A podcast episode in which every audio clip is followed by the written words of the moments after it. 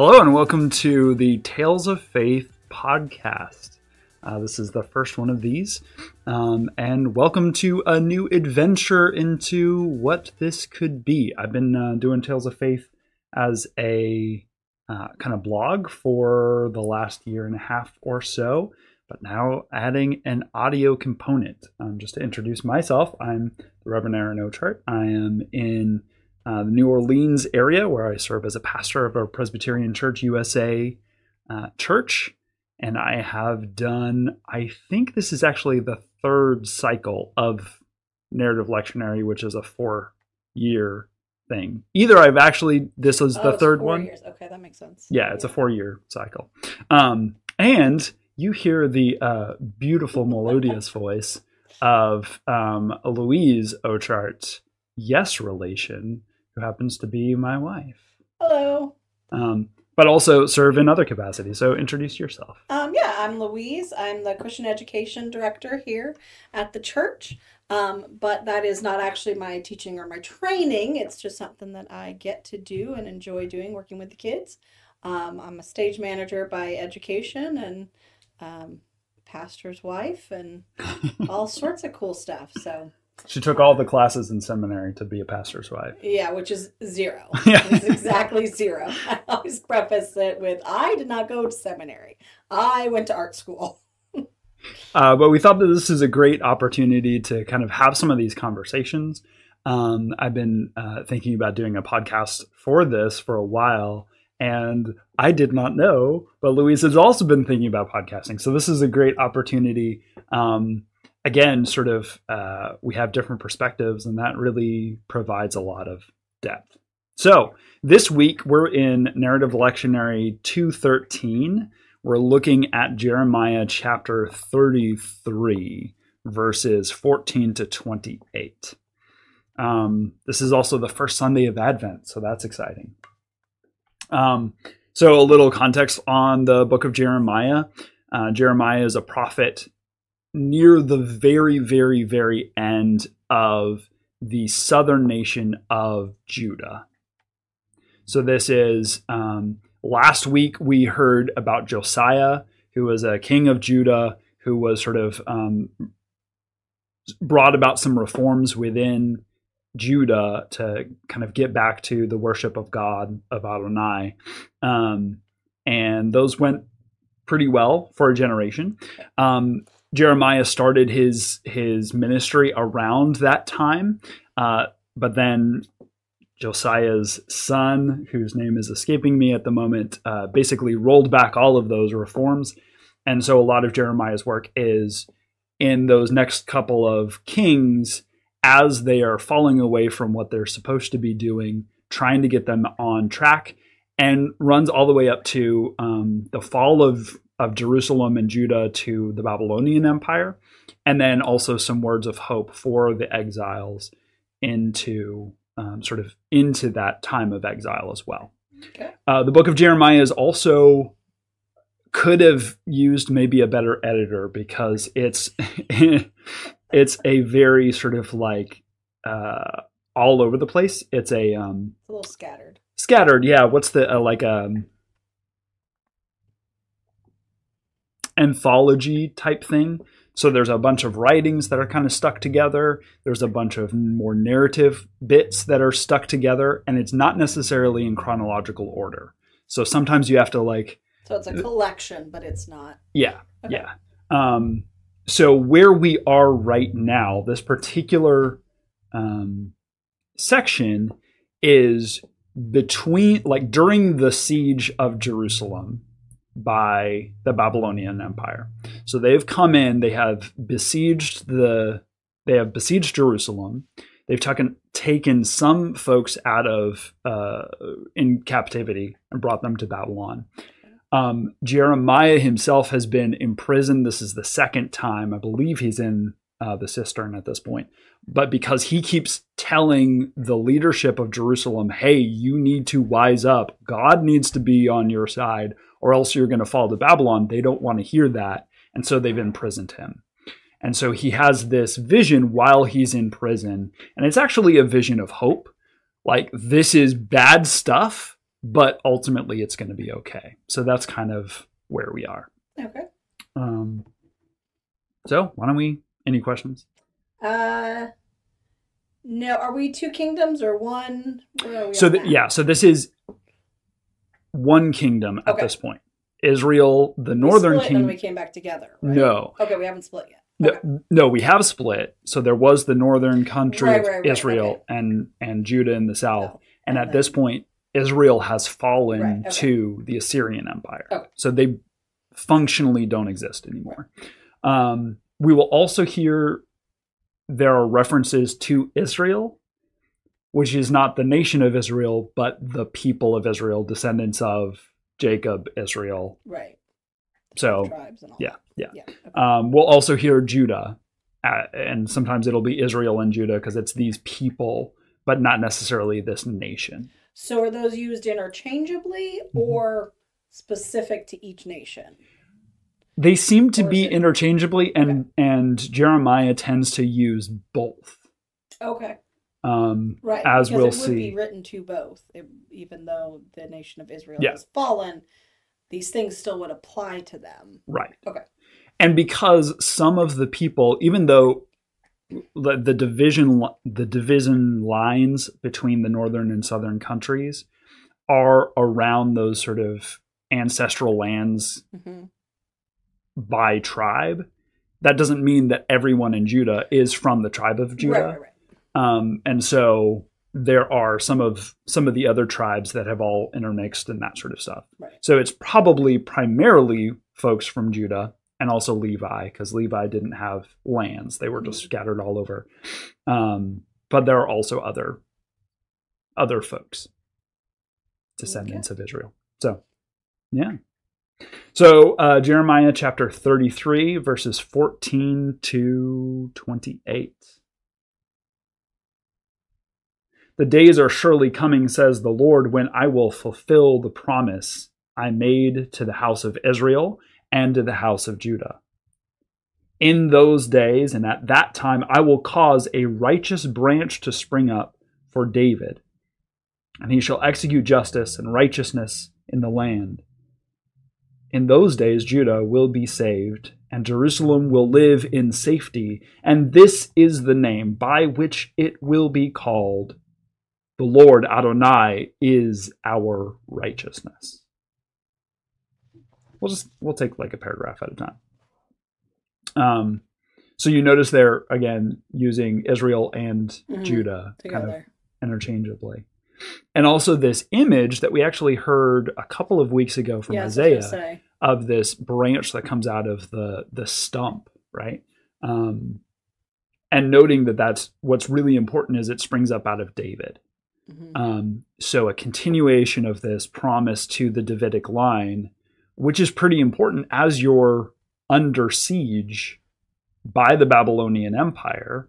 The king who is currently king is not going to be king much longer. That's not how it works, but that there's this continued promise. Right. But so it doesn't end, and that there's a hope for the future of not just you as a people, but specifically of the line of David, which has that, I don't want to say gravitas, but like that is where they have that hope, because that has been spoken of previously. We can go all the way back to Abraham to look at that overarching theme of a continuation of the people. Yeah.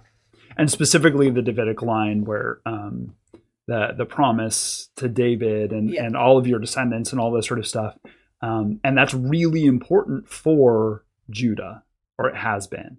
The nation of Israel had all sorts of different people, and there was a lot of backstabbiness and sort of new dynasties that last maybe a generation or two or three, and then somebody else takes over, whereas all of the kings of Judah are descendants of David. Yeah. Right. And it may not always be the first son. There's some sort of playing around with it, but they're all descendants of David.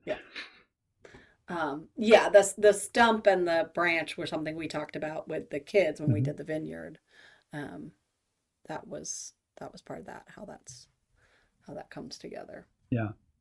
And Jeremiah is maybe a generation after Isaiah. So okay. Of that sort of first Isaiah, because sometimes we break up Isaiah into, there's kind of like before the exile, mm-hmm. original Isaiah, and then there's a possibility of two or three sort of people who took up the mantle and wrote later, okay. sort of reflecting back in the same, that make up that book of Isaiah. But certainly, or it's not unlikely that Jeremiah, the prophet, would be familiar with the writings of Isaiah. And so this is a specific reference. Like right, I'm using this same imagery that a previous prophet has used. Right. Yeah.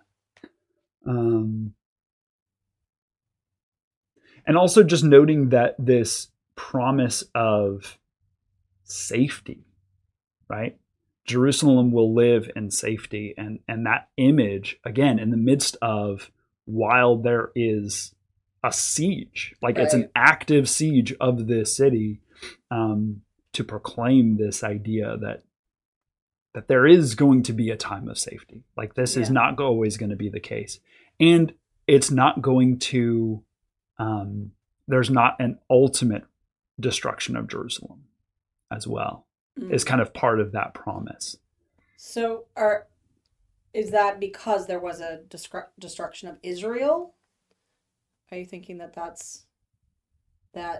we're saying to Judah, yes, you saw Israel destroyed, but ultimately whatever you go through is not going to be the same as that, or it's not going to be the same as the flood, or it's mm-hmm. not going to be the same as... Right. Because we have this hope and this promise, and that the people of Israel, though that kingdom has been destroyed, still live on even here in Judah. Mm-hmm. And so that the totality of Abraham's descendants and the 12 tribes will continue to live on in Judah and with this hope and this promise. Yeah, that's an element of it that yes, because they have seen the destruction of the nation of Israel, but because Jerusalem itself is under siege, like there's a big army outside of the gates. So that broader understanding, but also the more specific, like this specific campaign will not, but also. It's carried on because it's still a word of hope, even with the destruction of Jerusalem, that there will be a future time where that destruction of Jerusalem is not the final word as well. Right. And the reason why we read from Jeremiah and we don't read from, what was his name? So there's a story about a little bit before this. About another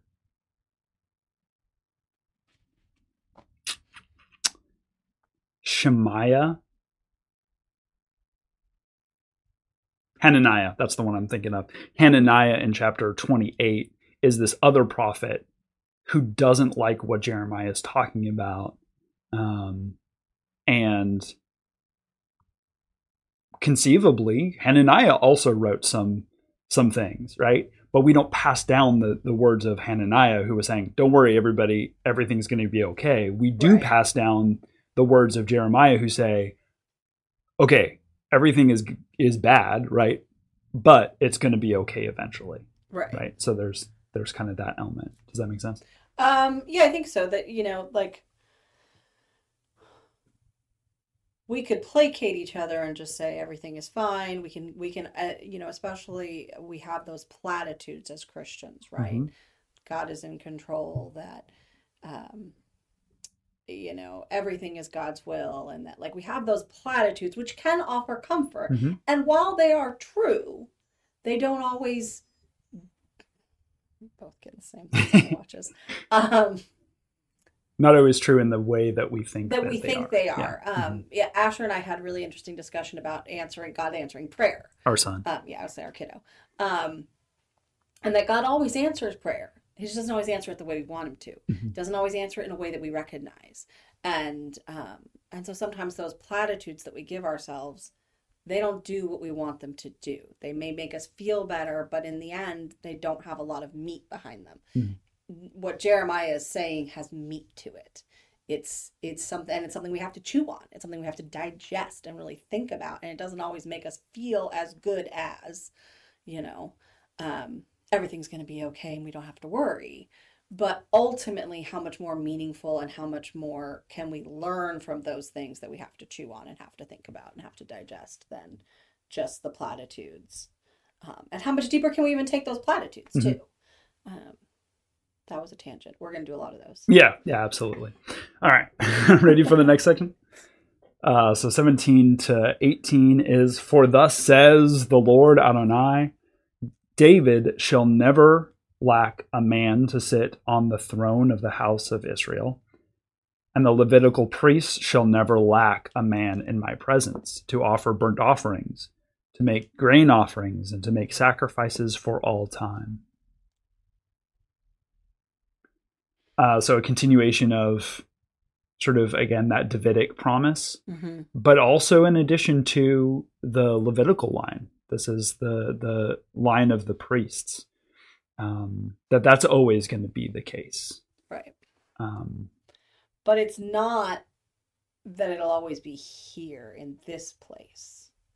It's not a promise that the temple is always going to be there, or that things are always going to be the way that they are now, or mm-hmm. the way that they have been, but that things will be okay, and they will be good, and they will be in God's plan, even if it doesn't look the same way or feel the same way or the same thing.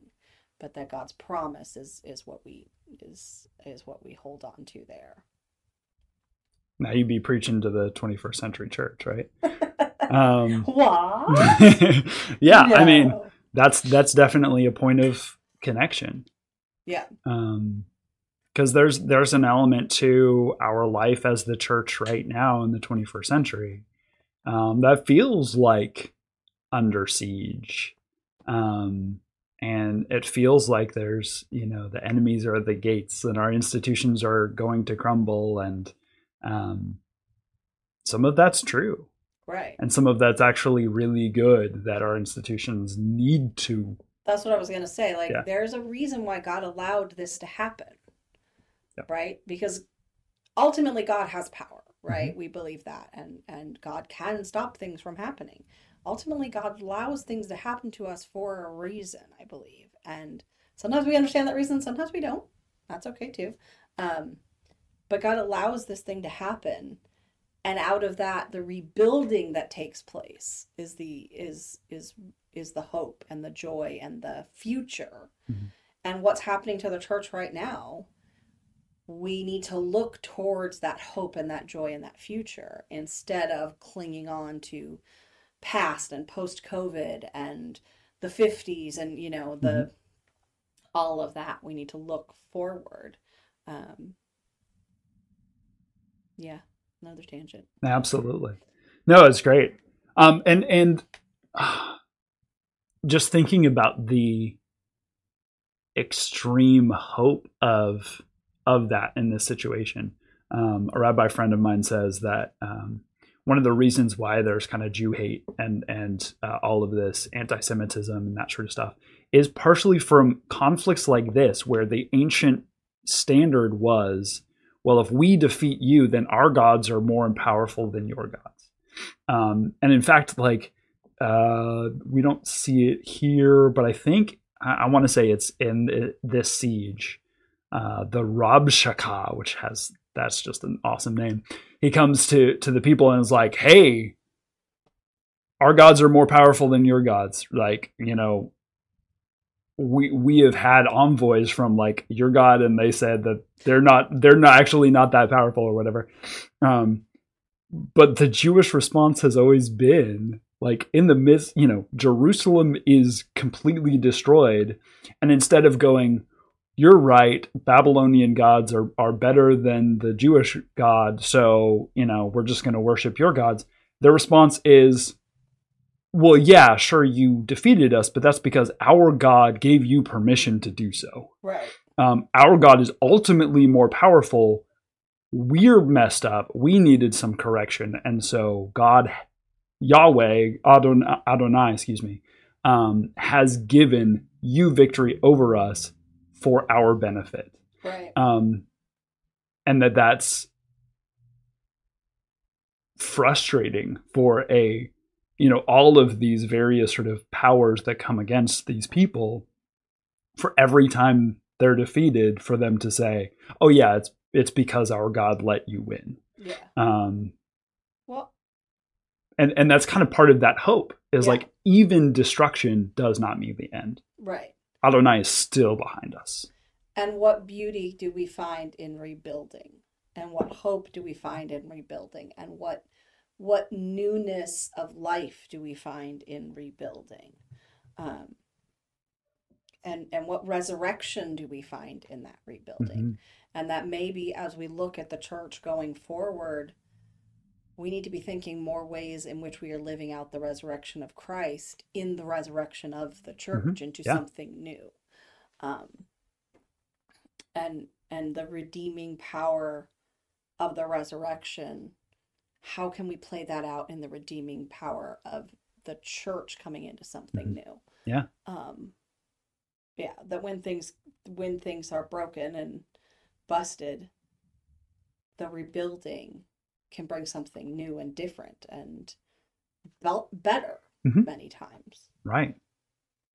That there's, put in a different way, that there's this move of deconstruction. Mm-hmm. And part of that is also an act of construction, right? There's an answer to deconstruction is not necessarily the goal in itself, but that there's a constructive side of it. Yeah. And you can use elements. Absolutely. From the past, mm-hmm. Yeah. Like, a reclaimed wood table. How mm-hmm. beautiful is that?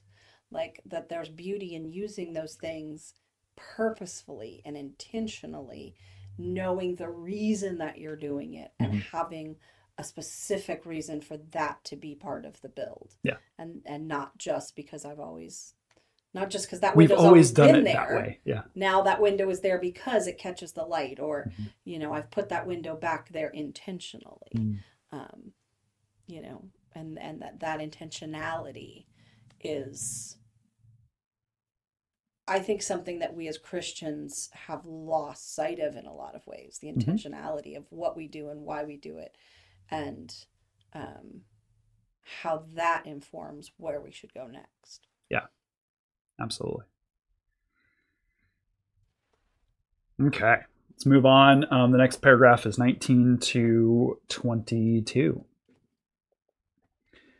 The word of Adonai came to Jeremiah. Thus says Adonai, the Lord, if any of you could break my covenant with the day and my covenant with the night, so that day and night would not come at their appointed time, only then could my covenant with my servant David be broken, so that he would not have a son to reign on his throne, and my covenant with my ministers, the Levites. Just as the host of heaven cannot be numbered, and the sands of the sea cannot be measured, so I will increase the offspring of my servant David and the Levites who minister to me.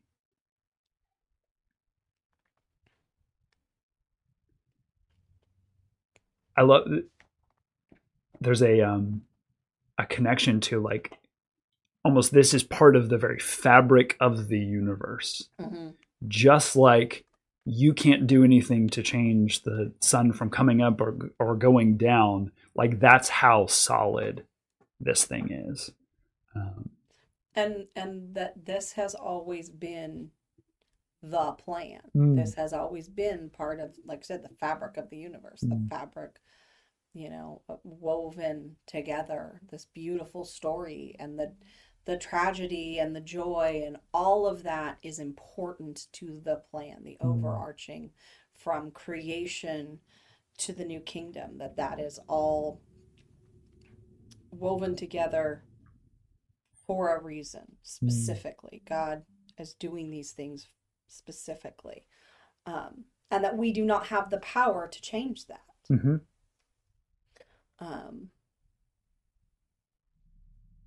And yet we have power to go to God. We still have power in prayer. We still have power in our faith, and not to change God's heart, not to God is God, but we have the power to come before him and ask for his guidance and ask for his will, and open our hearts and our minds. And scripturally, there's very much that that emphasis on relationship, that God wants to be in relationship with us. And there are some places where, you know, and there's lots of interpretations around them, but, you know, what comes to mind is Moses coming down from the mountain and finds the golden calf, all that sort of stuff. And God saying, I'm going to just wipe these people out. Yeah. And Moses saying, well, hold on. Like, no, you shouldn't do that. This is the reason. And at least narratively, God changing the divine mind because of relationship. Yeah.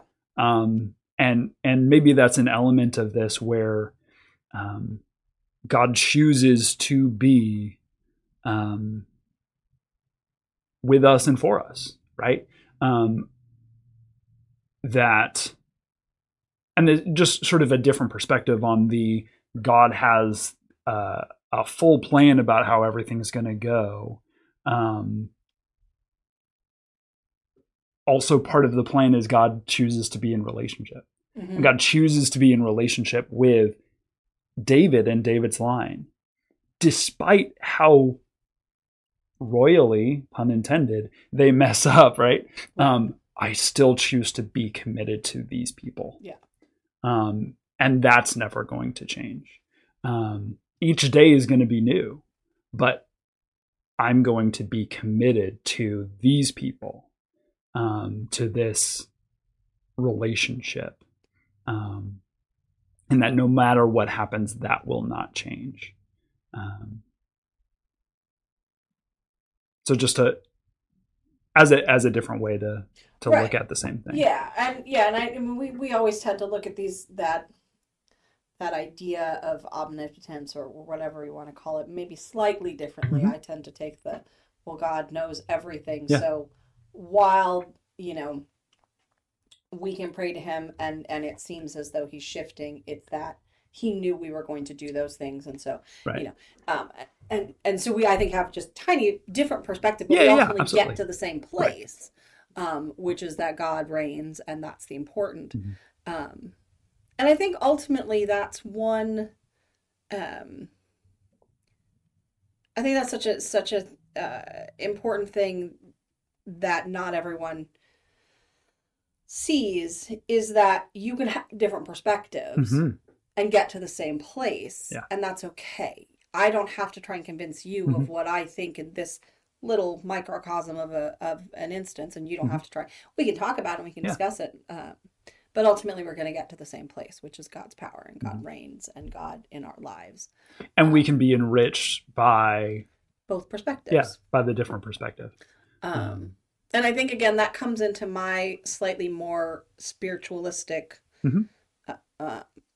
Sorry, I ate that chocolate. Now I got a little tickle in my throat. Tending to be a little more loosey-goosey, a little more like, I don't have to understand this. I'm okay with the spirit moving in these ways.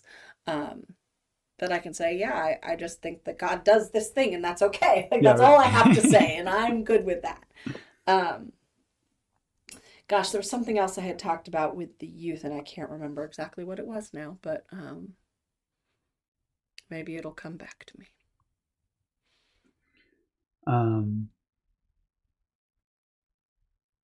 Another thing to note is the bringing up of the image of the host of heaven that can't be numbered and the sands of the sea that can't be measured. This Abrahamic. I was going to say that goes back to Abraham and the stars in the sky. Interesting sidebar there's an interesting sort of, again, sort of reclaiming what is the ancient understanding is, how does that help us understand what's going on there?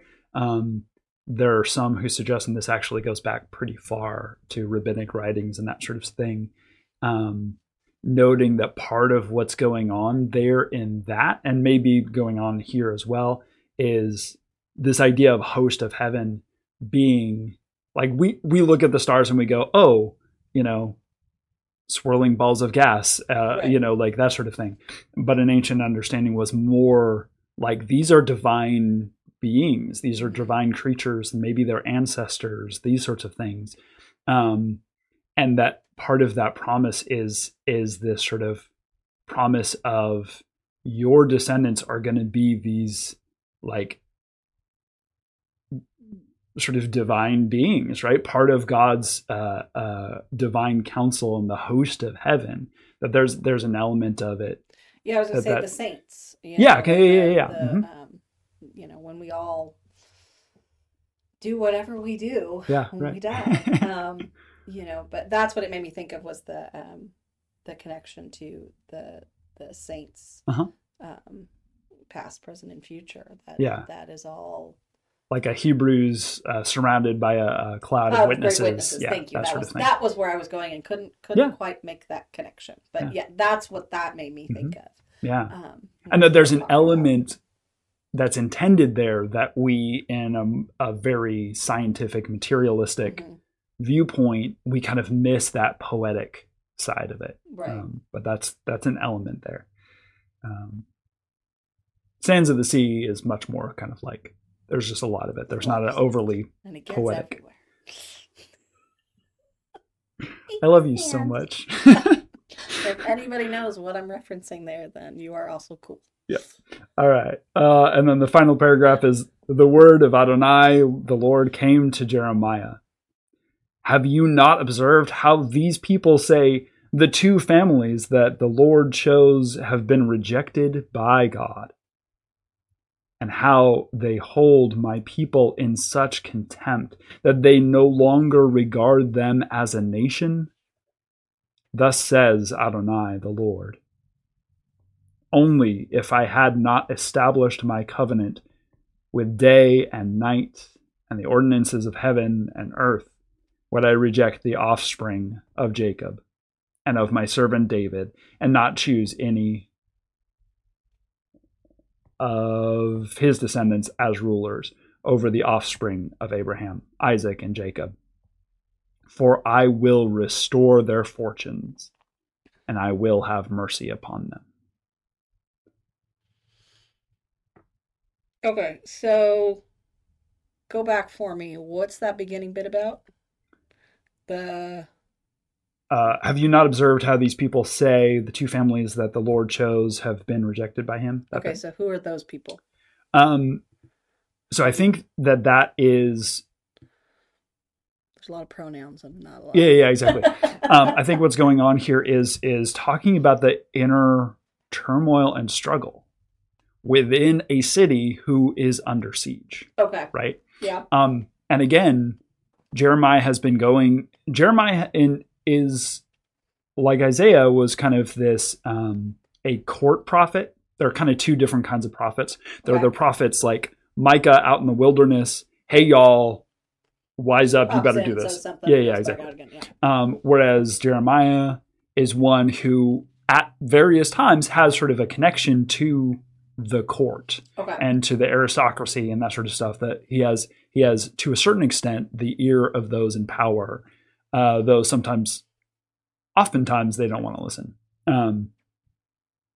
But there's certainly conversations within that court, within sort of the politics of Jerusalem, that we have this whole army of Babylonians that are surrounding us, and you're in charge.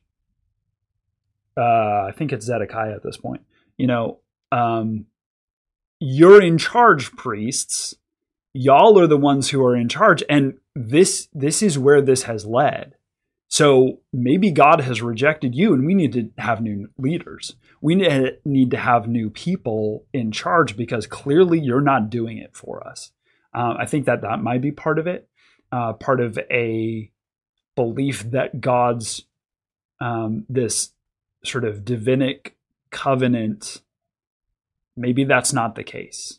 Maybe we need to switch to another king. Maybe we need to find some other avenues. Mm-hmm.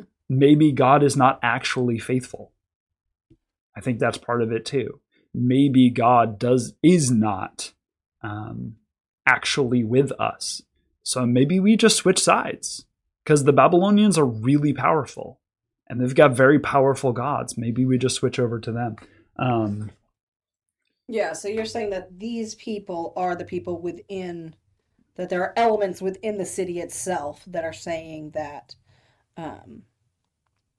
that maybe God has left the two families that the Lord chose have been rejected by him. Okay, that makes... It may also be... might be part of the Rabshakeh thing. I don't remember if that's the siege. I'll have to look that up. But that sort of element, there may be some people on the outside who understand kind of what's the geopolitics of Jerusalem, who are saying God has rejected this king.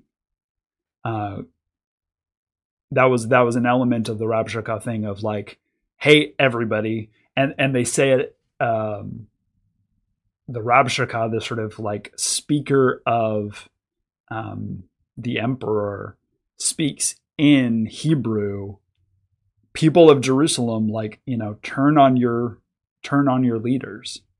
So that may be that too.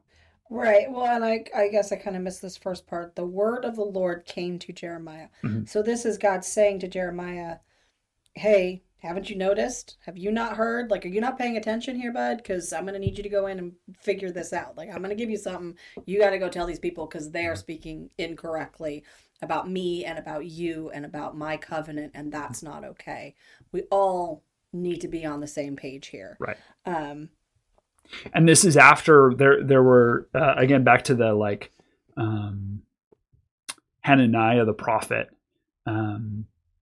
Before this, at least in the scripture, I'm not sure if chronologically it's before, but we've heard about, if we're reading through Jeremiah, like Jeremiah takes on, speaks a bunch of prophecies about the temple during the reign of Jehoiakim, and then takes on during the reign of Zedekiah, who may also be Jehoiakim, which makes everything really complicated. Along with a yoke, and the idea is like he's going around with a yoke, like you would put around oxen, and says, guess what, everybody? Like, we are going to be under the yoke of Babylon. Right. We're going to fall to this. So Hananiah, the prophet, gets fed up and takes that yoke and breaks it and is like, no, that can't possibly be the way things are going to be. God's definitely going to give us some victory here.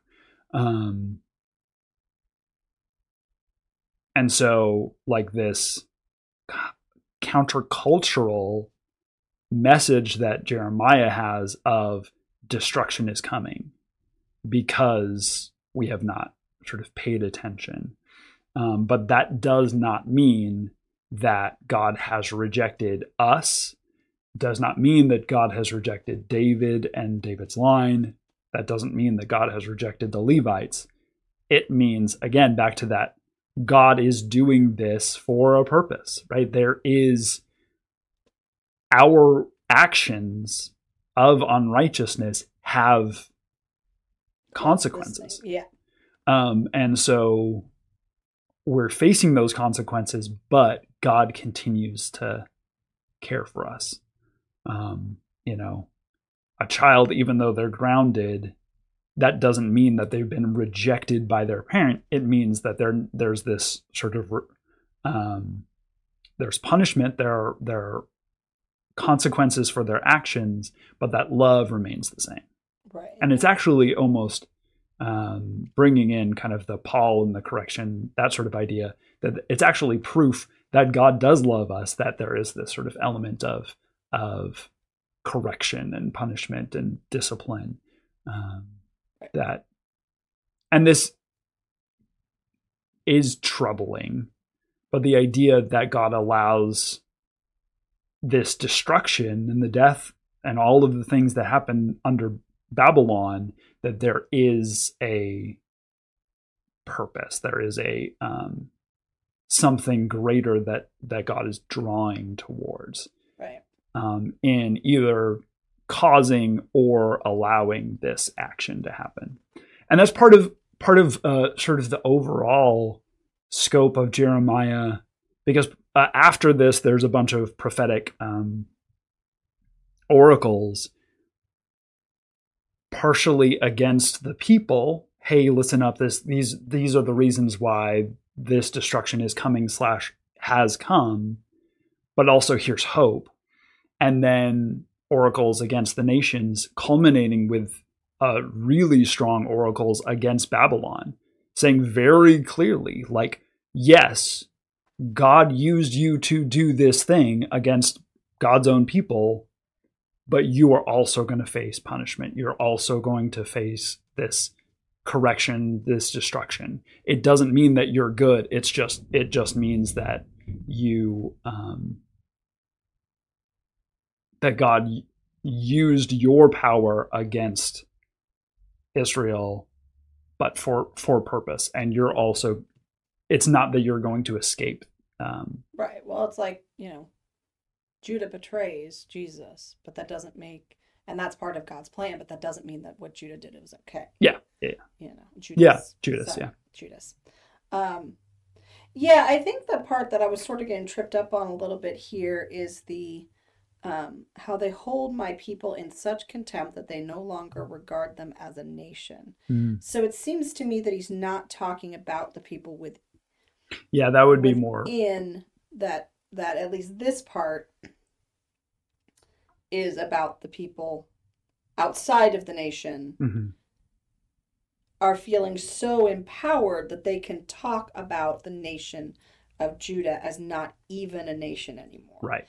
And when, historically a nation was only as powerful as the whole nation together could be. Mm-hmm. And that once a nation could be broken up, that nation no longer had power. But because this nation was established in God, mm-hmm. and by God, even once it is broken up and destroyed, the nation still has the power of God on their side. Right. And this kind of this people. Yeah. Do that national identity and national sovereignty.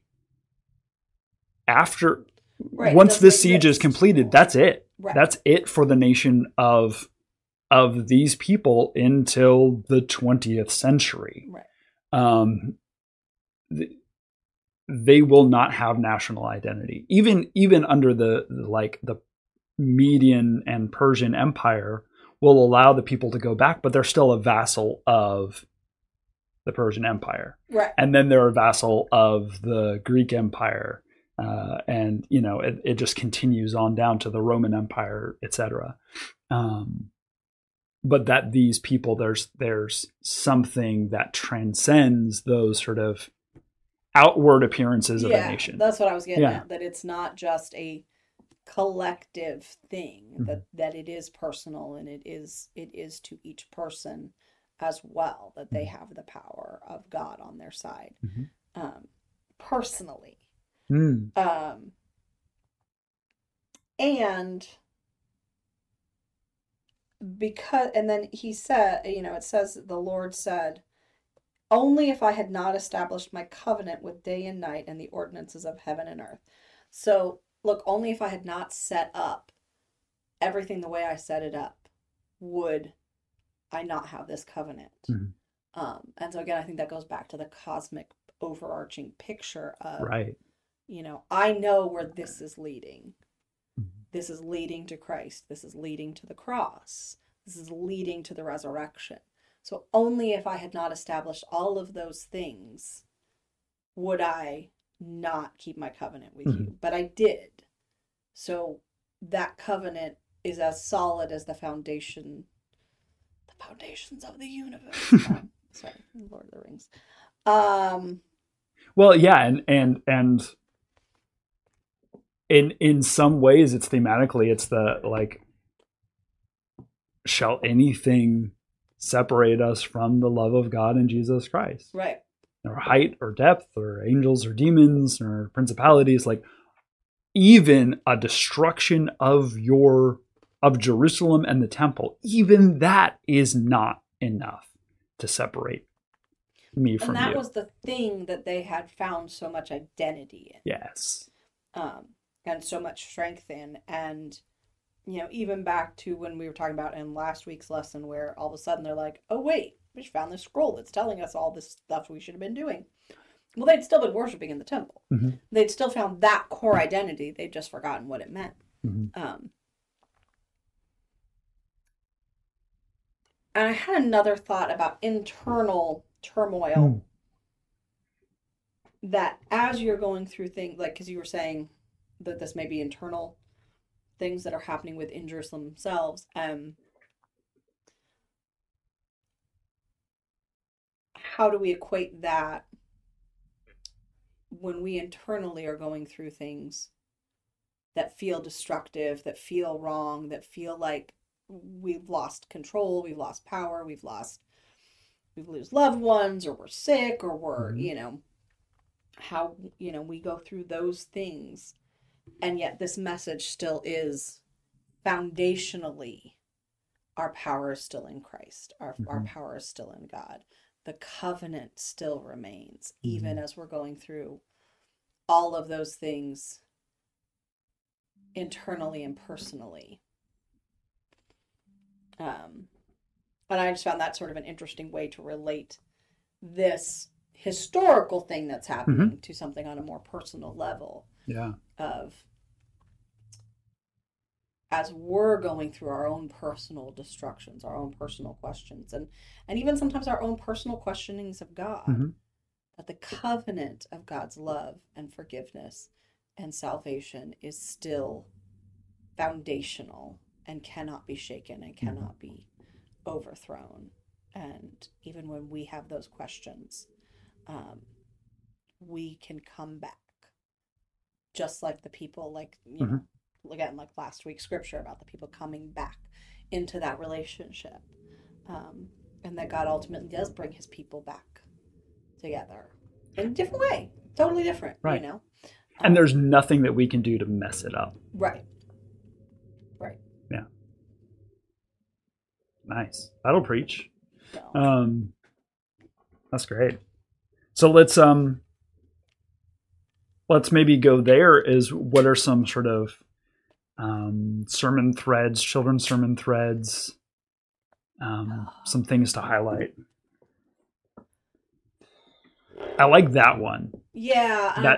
That there is nothing that can separate us. Even the darkest of days, even when literally the army is at the gate and they have surrounded us, even, and you're sitting in prison, even then.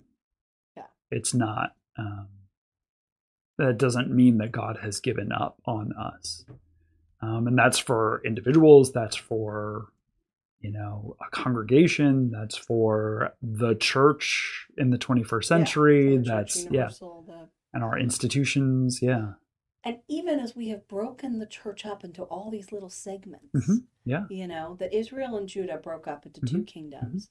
Well, we've got the Protestants, we've got the Catholics, and you break the Protestants down even further, and then we add in the Baptists, and our Catholic siblings also have some interdivision. And then you've got the Orthodox, and you know, even as we've broken ourselves into these little kingdoms, that God still, just as Jeremiah uses both Israel and Judah, because this applies to both Israel and Judah. This applies to the church universal. Even if we don't look at it the same way. Yeah. You know, that we have those disagreements, we have those differences, but that the beauty of that is that it allows more people to find God than less. which doesn't necessarily relate to that at all, but I just thought it was interesting. Yeah, much like most of my tangents, they don't necessarily go where I think they're going to go. But, yeah, I don't know. I gotta think about. So I tend to work, just so our podcaster listeners, most of the youth that I have are in the 8 to 9 year old range, and so I often try and find some sort of video game thing to get them in. We talk about Minecraft a lot. I'm wondering if there's something in there about playing in hardcore mode in Minecraft, and you make that one wrong move and your whole world's gone. Right? You've lost everything, because if you die in hardcore, that's it. Your game is done. That world is gone. That world is gone. But you can rebuild. You can build a new world. It's going to be different. It's going to have different elements. It's going to have different caves and different things to explore. And so while the sadness and tragedy of, oh, I lost that thing that, you know, maybe I built a huge castle and, you know, I did all the things and I didn't get to fight the Ender Dragon, but I lost that world. The beauty in now, okay, but I get to open a new one and I get to go in and explore this new world. And it's still Minecraft. It's still Minecraft, and it's still, it may have new riches and new things, and you know, maybe there's something in there about in our own lives as we go through these things that are hard or difficult, and they might even feel like destruction, that in the end our life is still in Christ, our life is still in God, and so we can come out of those hard things into something new and beautiful, and into a resurrection and a joy that we didn't even know we were missing before.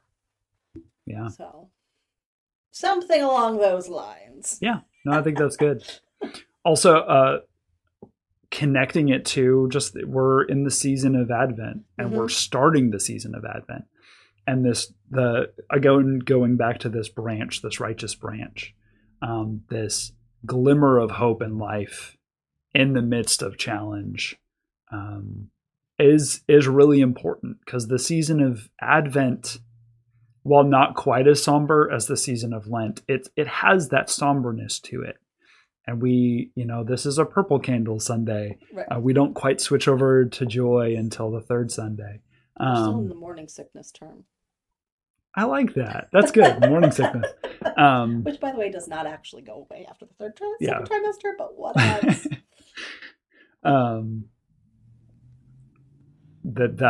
It's that sort of acknowledging just acknowledging that lament, acknowledging this sucks. Like, this is not fun. Yeah. But there's still hope. Yeah. And part of why Jeremiah is so rejected by his own peers is that you're telling us this is hard, and it's going to get more hard. Yeah. You're not giving me the warm fuzzies. Exactly. And I want the feetsy pajamas. And that's not dissimilar to kind of what preaching is like in this 21st century time. Because, you know, we don't really want to hear about the challenges that we have in our institutions. We don't really want to hear about how things are going to be destroyed and rebuilt, or how we're going to have to change, or how we're going to... And how generations of people are not part of the church because of what we have been as the church. Like, right. That's not fun to hear. No. But if we don't hear those things, we can't address the issues. We can't change. And that's ultimately the problem with the other prophet coming in and being like, nah, it's all going to be good. Well, it's not. It's not all going to be good if you just ignore it. Yeah. You have to go through it. You have to experience it. You have to acknowledge that this is going to happen, so that afterwards we can rebuild, so that afterwards we can make something different. We can still, so that we can, after we have gone through that destruction, we can still find our identity. But if we just ignore it and we let it happen around us with no plan and no acknowledgement of it, then we just continue thinking that that the destruction hasn't happened. This is fine, right? We're the all meme, fine. Yeah, we're all fine here. We're all fine. How are you? You're just rocking the references. I love it. On a side note, never thought about connecting Advent and pregnancy, but that's awesome. There's a lot there.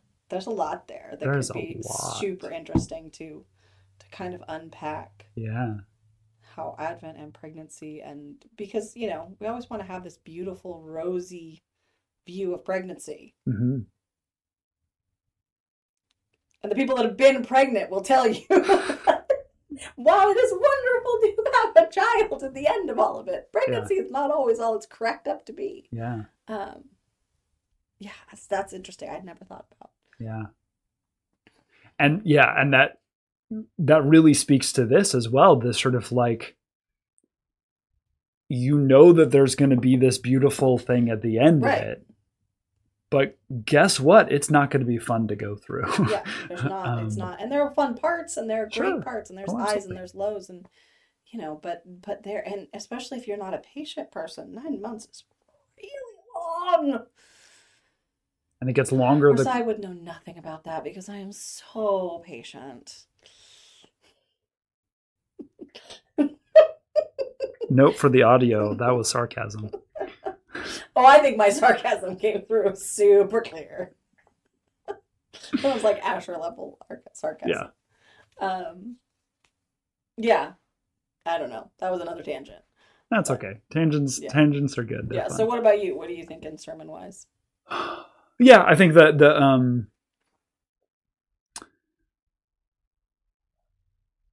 God's covenant, God's commitment to us despite everything that we go through. I think that's a big one, and that's sort of the hope in the darkness. Those are a couple of the things that really strike out to me. And those are definitely some places to go with a sermon.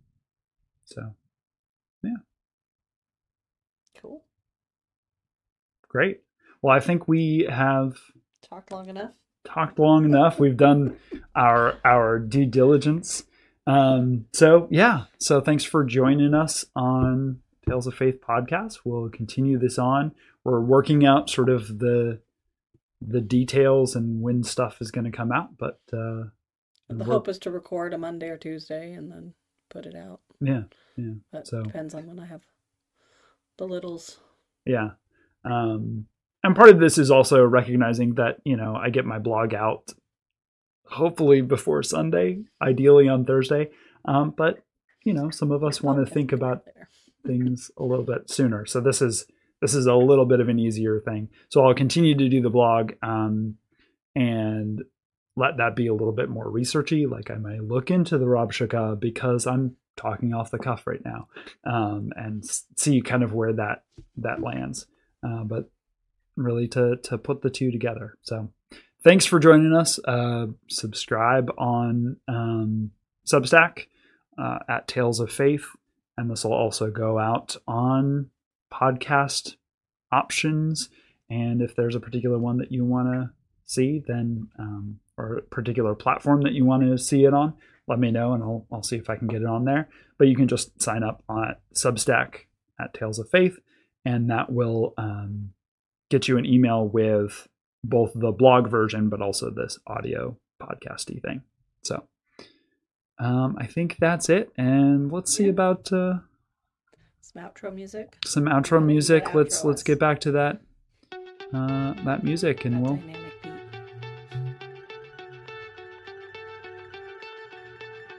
no, it's not musicking. Oh, so. Yeah. This, remember how we talked about a place to cut? This might be a place you want to cut and tighten up and put some music in there. So just us talking about other type of music.